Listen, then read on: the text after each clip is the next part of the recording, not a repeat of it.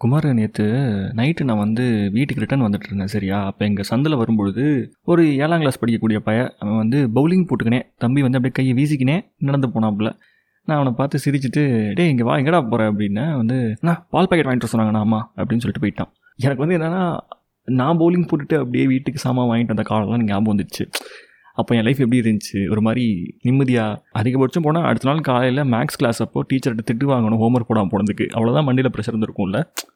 அந்த நாட்கள்லாம் ஒரு மாதிரி ஞாபகம் வந்துச்சு. ம் பவுலிங் போட்ட நாட்கள். நாளைக்கு சந்திப்போம்.